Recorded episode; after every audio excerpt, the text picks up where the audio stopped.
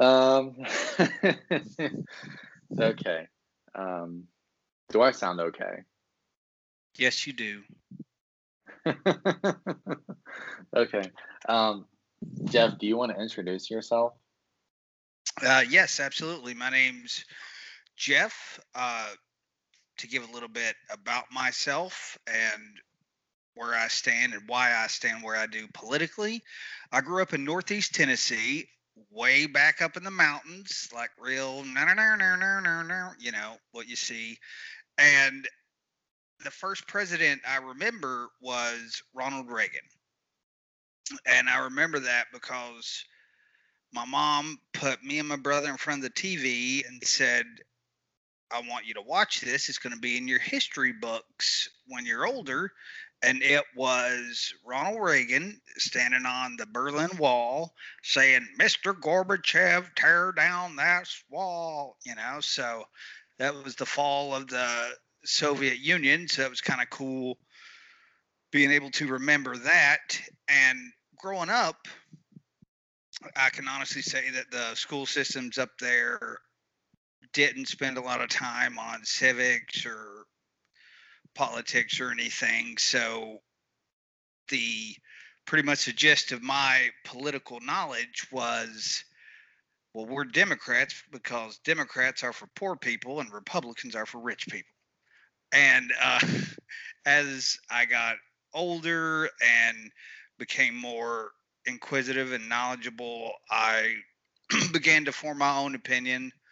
And then I joined the Marine Corps right out of high school. Uh, did that, went over to Iraq. After I got back home, worked for a couple years, and I went back to school and I actually majored in political science, which I got an associate's in. I didn't and, know that. Yeah, uh, way back when, because of my gift of gab, if you will, I thought I wanted to be a political lobbyist of sorts. you know, being able to fight the good fight and get certain legislation that I thought was important that I felt very passionate about passed. But then, as I learned more and more, I realized it's you know not really about what's what's right and what's good for the people but it's about money and that kind of steered me away from that so eventually when i went back to college i switched my degree to a more business related field business and marketing. Did you vote in this election? Yes i did. Hmm. i voted for Jo Jorgensen which was the candidate for the Libertarian Party, because she was the only candidate that I felt I was voting for something and not just against something. You know what I mean? Yeah. I feel like it seems like the sentiment has largely has largely been a, kind of along those lines. A lot of people um, voting for Biden, not necessarily because they love Biden, but because they just fucking hate Trump, really. That's so, it. I guess there's something to be said for that, I guess. Um, you, and I mean, that's, though, that, even though I don't necessarily agree with that mindset of, you know, participating in our electoral process by voting against something, I absolutely understand it. It's just that I wanted to vote for something I believed in, not just against somebody that was a dumbass, you know? Who did you vote for in 16? Even I mean, though I, well, now I mean, hey, it is what it is. Uh, even though I am not proud to admit this now, I was willing to give Trump the benefit of the doubt. And even though I knew early on, yeah, he's a blowhard and he doesn't know when to shut the fuck up, I was like, you know what? Maybe it is the shakeup that we need. You know, like economically, yeah, one would assume that he does have enough knowledge and experience in foreign markets and everything to help ours here at home and with trade deals and all that stuff he boasted about. But as it turns out, it was uh, not for the be- not for the best, and it's actually something I do regret. You know, but I'm not willing to admit that we would be we would have been better off with Hillary either. But then again, who knows? You know, it's one of those things you just gotta take your licks and keep keep on going. You know, that's part of what being an American is all about, isn't it? So now I kind of believe where I stand politically is very much I would describe myself as a centrist, where I feel that the news media and propaganda is out there telling us that everybody hates each other and everybody's bad and all this. But in my day to day life and experiences, everyone I meet, I don't care what color they are, what background, we're all the same at the end of the day. We just want to be happy, live our lives hopefully comfortably, and, you know, keep going on. So I guess I would say on most social issues, I'm on the liberal side, but mostly because of my indifference. Where if somebody wants to do what they want to do, who am I to tell them no if they're not hurting anyone? Like gay marriage, right? That doesn't affect me at all. So, yeah, that's fine. You do you. Uh, abortion. I feel that as a man, I can never understand and experience what a woman goes through to not only make this the decision to have or not to have an abortion, but just to carry a child and then to give birth and everything that goes along with that. I just don't have the necessary equipment required to be able to form an intelligent opinion on the matter. So that's why I say, hey, as a man, I'm stepping out of this one. Ladies, it's all you, so it's their decision. And so I guess I would say I'm pro choice because of that, because it's their choice. I'll let them do what they do. Uh, the only thing that I would say I'm definitely conservative on would be the Second Amendment. And only because the way I grew up, like I said, grew up real poor up in the mountains of East Tennessee, and we had a gun in every corner of the house. It was just, just the way it was. Everyone did, and we learned from a very early age that that's a tool. That's a tool that we use to put food on the table. That's a tool that we use to protect ourselves if necessary. But at the end of the day, it's a tool. And I hunted my whole childhood all year round, not because, oh, this is fun or cool, but because we were hungry and poor, you know, and bullets were cheaper than groceries. So guns were just been a part of my life growing up and since then in the Marine Corps and everything. And I, to me, shooting firearms is not only fun, but can be therapeutic for myself. You know, it's relaxing and everything. And at the root of the Second Amendment issue is yes, the founding fathers wanted us to be armed so we could never be persecuted by a tyrannical government again because that's what they just went through and they never wanted to happen again. Hopefully, uh, we never get to the point to where we have to use the Second Amendment for that purpose because that would be horrible to see war on American soil. Sounds to me like you're basically a libertarian. Yeah. Uh, now, I don't agree with everything in the libertarian platform, but I think any person that is even halfway intelligent doesn't agree with everything straight line for each party. That's why I hate the two party system in American politics because literally representatives and senators will vote no against something that they agree with and that they know damn well would help people in the country along with all of their constituents and they'll do that just so it doesn't make the other party look good like at the end of the day what are they working for they're civil servants that's supposed to help us, not help the party, but yet they do everything. Oh, got to stay faithful to the party. No, fuck that. Stay faithful to the people. That's what you're there for. That's what you got elected for.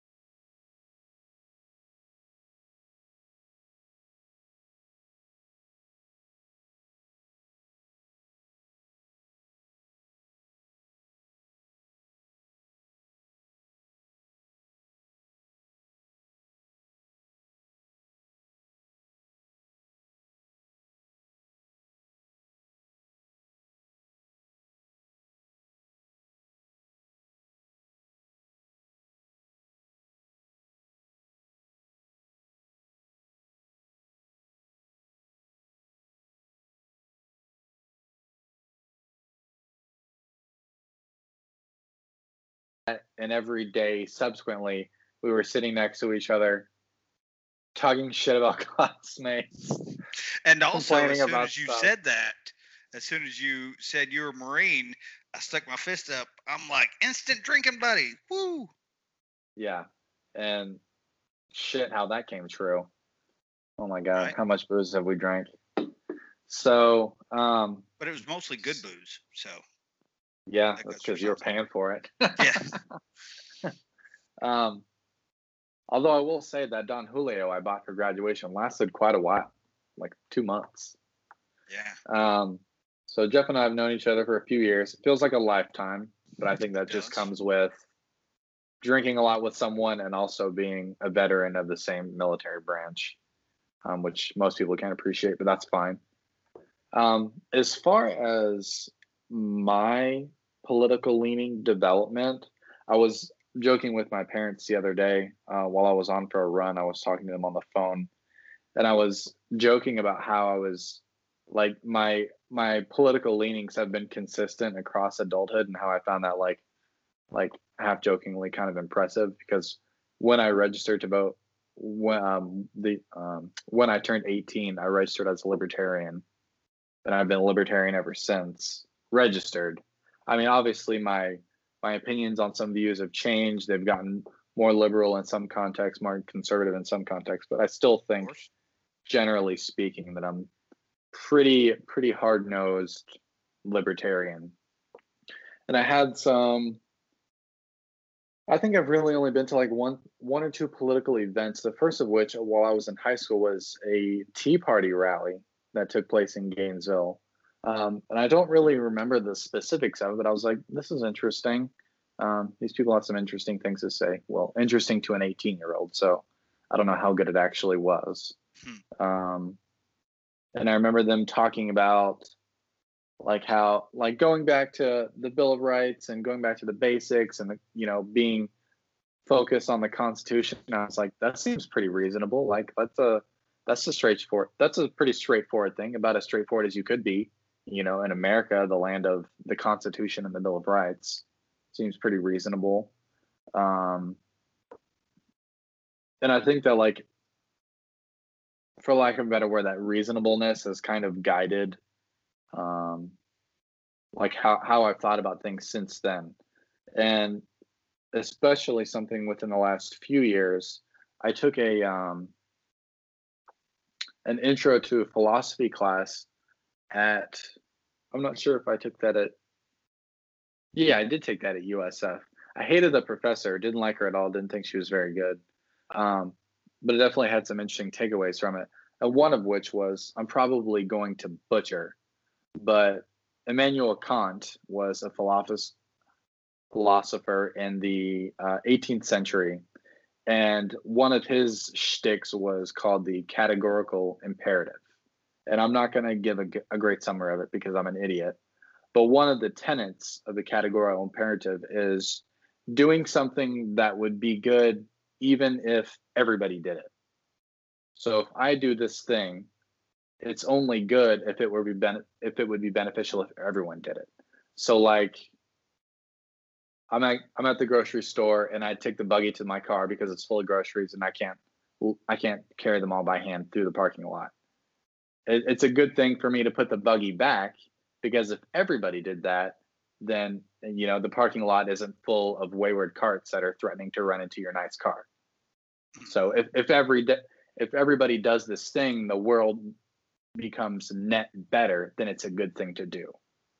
And I feel like that's something that I come back to a lot. Like if this thing is interesting in its own right, but what happens if everybody does it?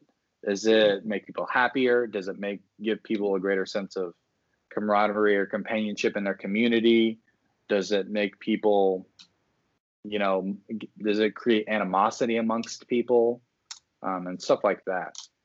But therein lies the philosophical question in politics. Like you said, with at the Tea Party convention you went to, they were all about getting back to the basics and the Constitution and Bill of Rights and all that. And yes, that's true, but there are some decisions that need to be made with good judgment that may lie somewhere in between the lines. And here's an example with the Dreamers, right? The DACA.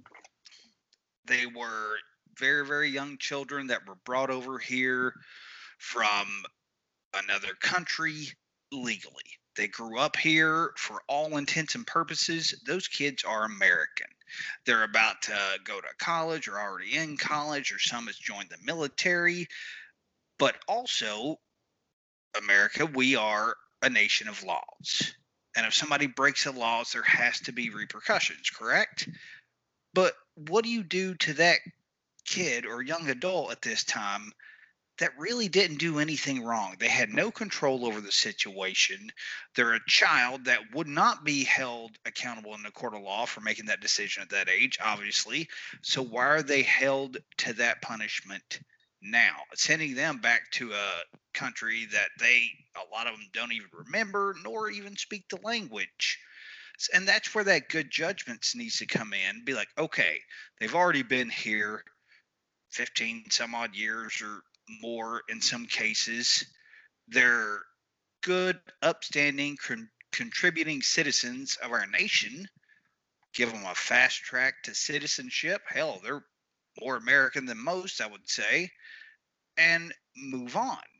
What's wrong with that? And why is there a huge debate in the House of Representatives and the Senate and the White House between whether or not we're going to let those kids stay here or ship them back?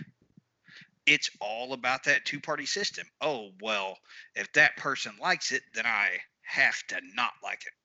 I have to, it's, it's just creating this atmosphere of tension to where it doesn't really need to be because I think any good moral person I mean if you make them go there personally and tell one of those kids yeah you're going to get shipped back to Ecuador wherever you're from they're not going to do it no but when they're on the sidelines away from it in the background they're just blustering and fighting with each other and they're playing with people's lives just because.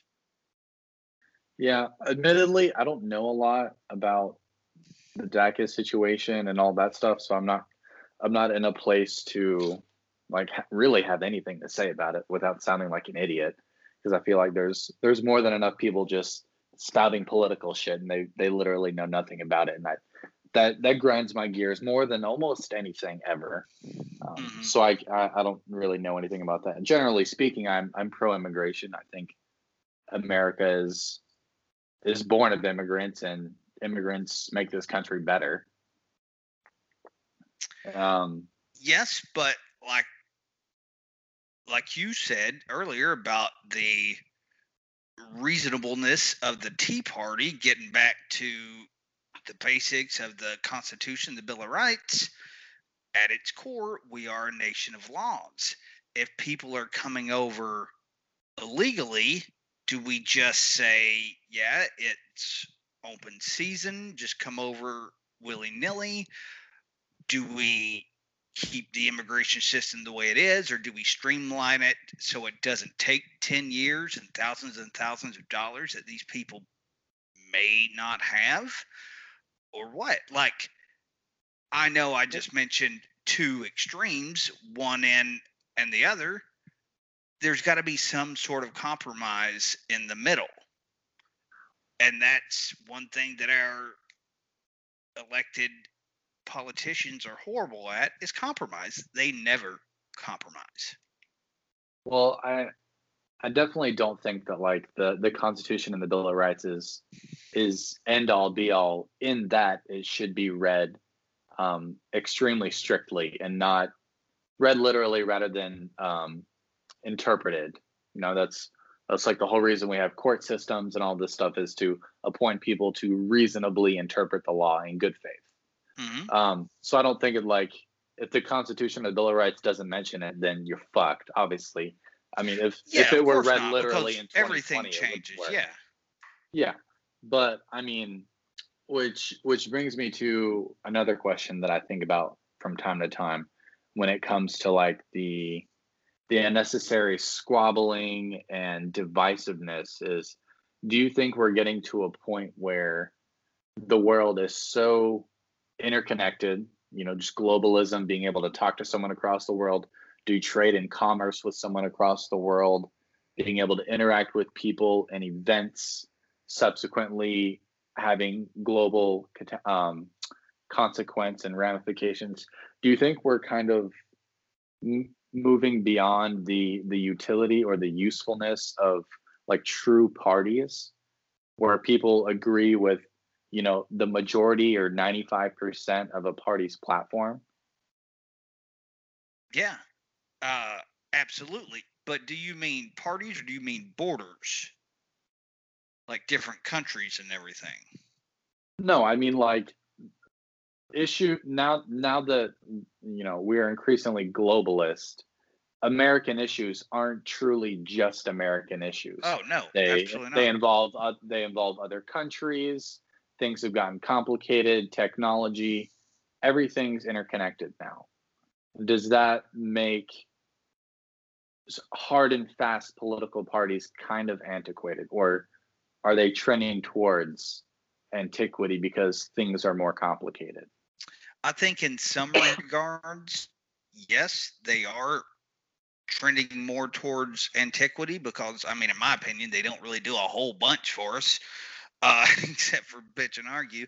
But I also think that it won't be able to change easily because the two political parties have such a death grip hold on their power, if you will, and all of the elected officials from their party that if one person was to go against a party, they're it's pretty much the end of their career, unless they're at a at a point in their career like say John McCain was before he got out of the Senate, where you know everybody loves the man. He can do whatever he, he can do whatever he wants with really not a bunch of negative repercussions. Like, and I don't mean do whatever he wants. Uh, he wasn't really that type of guy, anyways. I mean, go against the party's wishes in that way.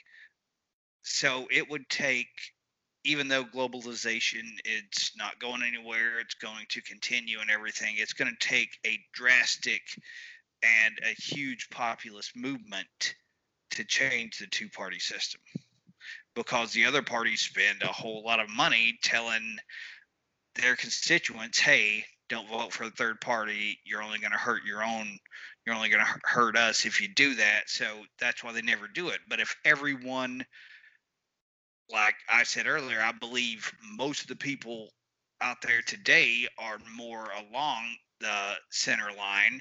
If they voted for that third party that kind of encompassed the good from both sides and kind of put it together commonsensically, I think they would win. Absolutely, I think they would win.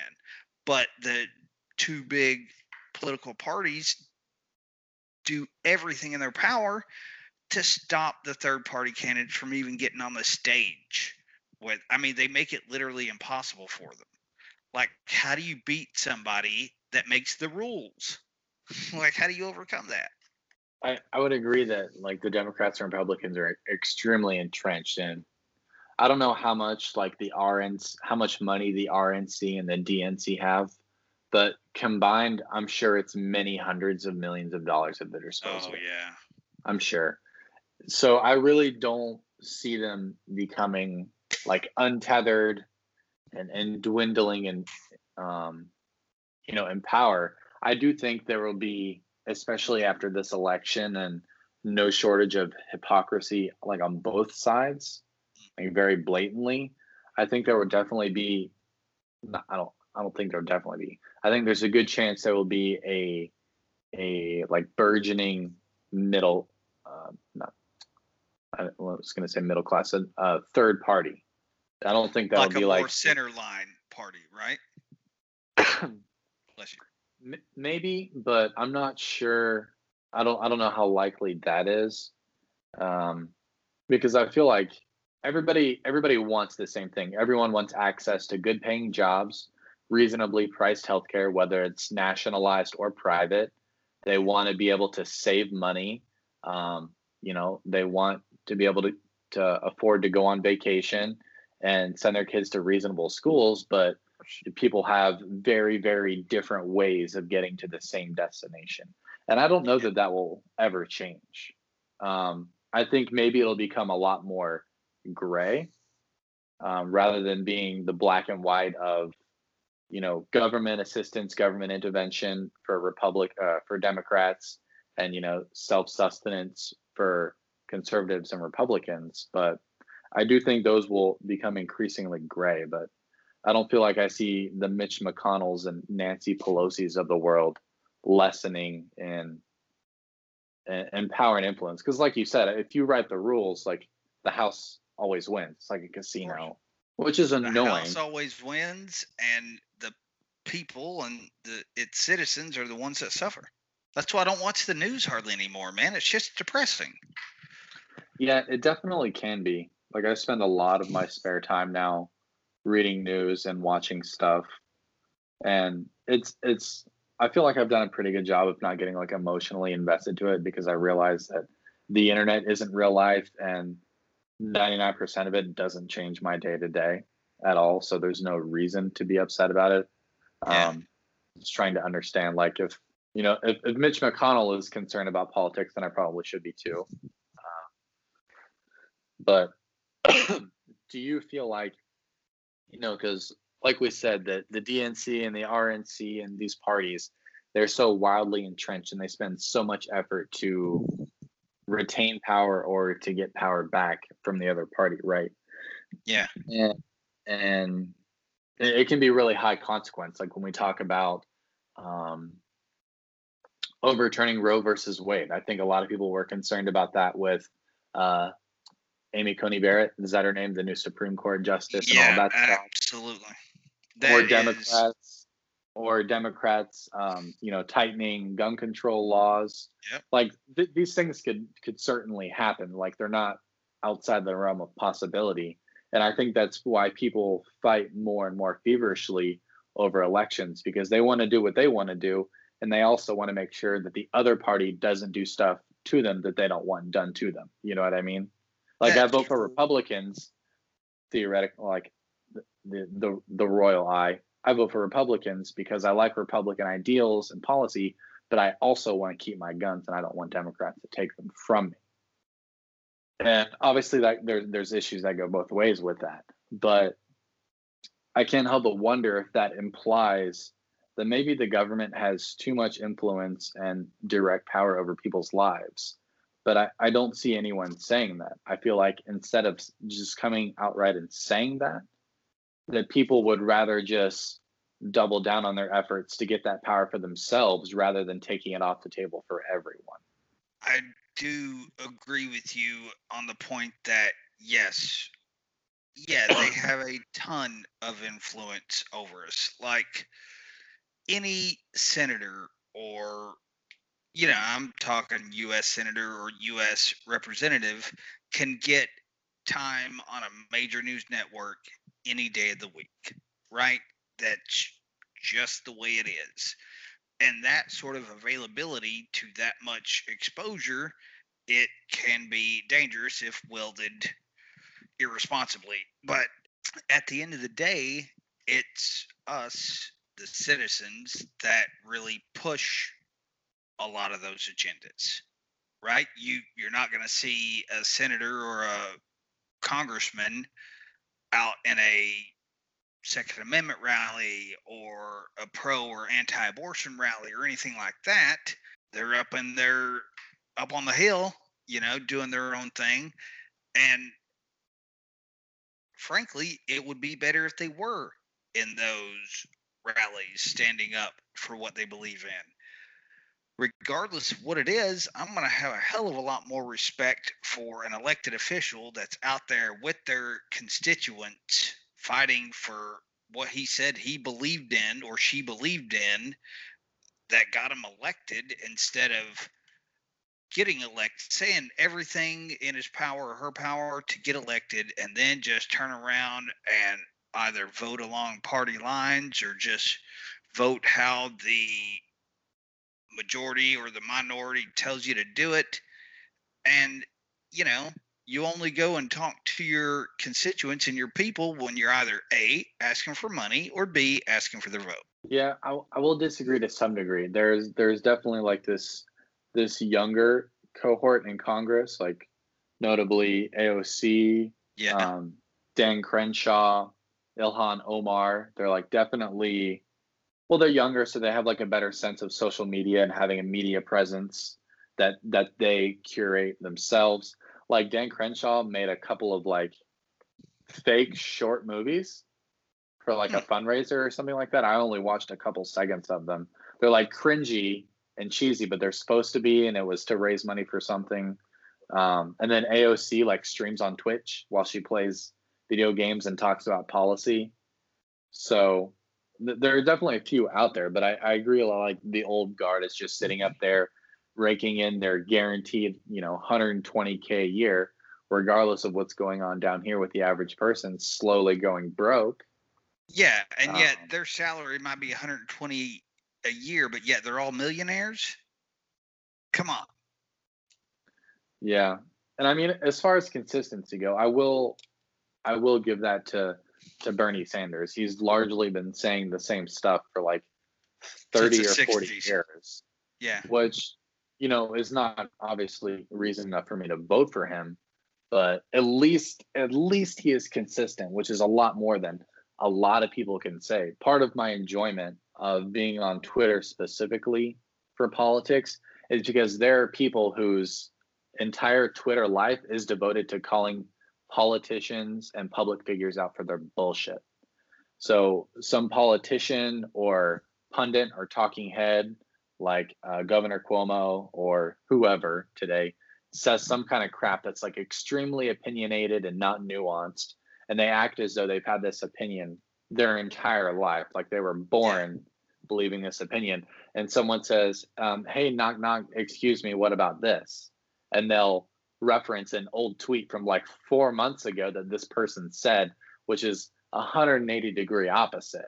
So it's. But don't you believe that over time, we, as in just people, can change our views? Because I got to say, I don't think the same way now as I did when I was 18. Yeah, of course. I mean, I, I would kind of expect that. I would be pretty surprised if someone has believed the same thing their entire life, then I, that would lead me to believe that they don't actually believe it. They just said that they do, and they've never actually thought Yeah. about. It. Or they But live in an talk- echo chamber.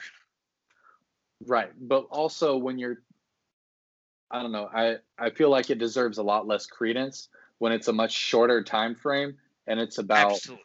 That I a much it's a much higher consequence thing like opinion to have like there's a big difference between my opinion on abortion and president trump's opinion on abortion if only because he can do something about it.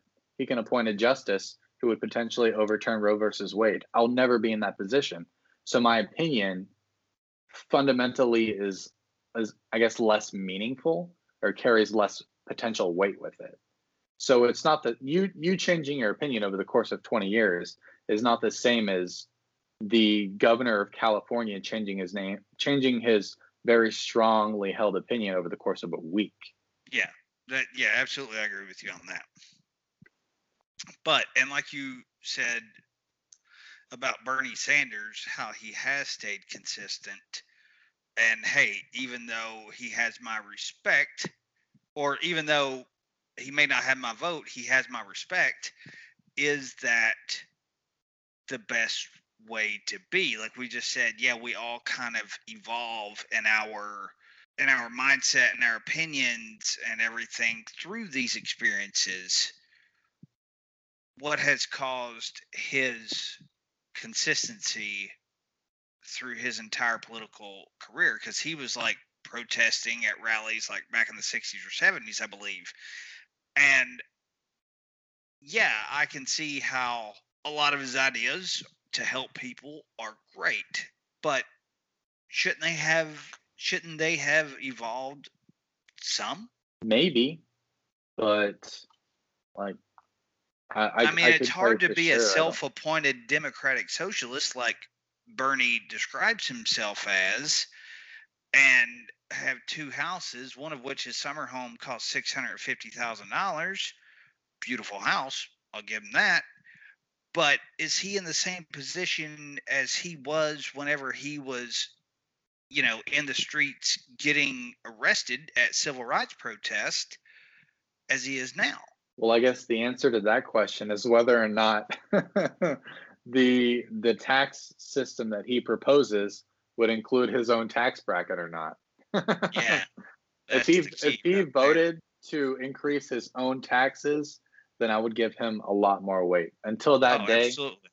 I'm I'm gonna believe that he is fundamentally just another politician, which I feel like is a conversation for another time. Um, yeah. But we're going on about 40 minutes now. So do you want to call it a day here? Yeah, let's call it a day. I'm sure if anyone's listening to this, they're tired of hearing me squawk around. Um, all right. Well, we should do this again in the future. It was fun. Absolutely. Let me know, Tom. Take it easy, brother. All right. See you later, man.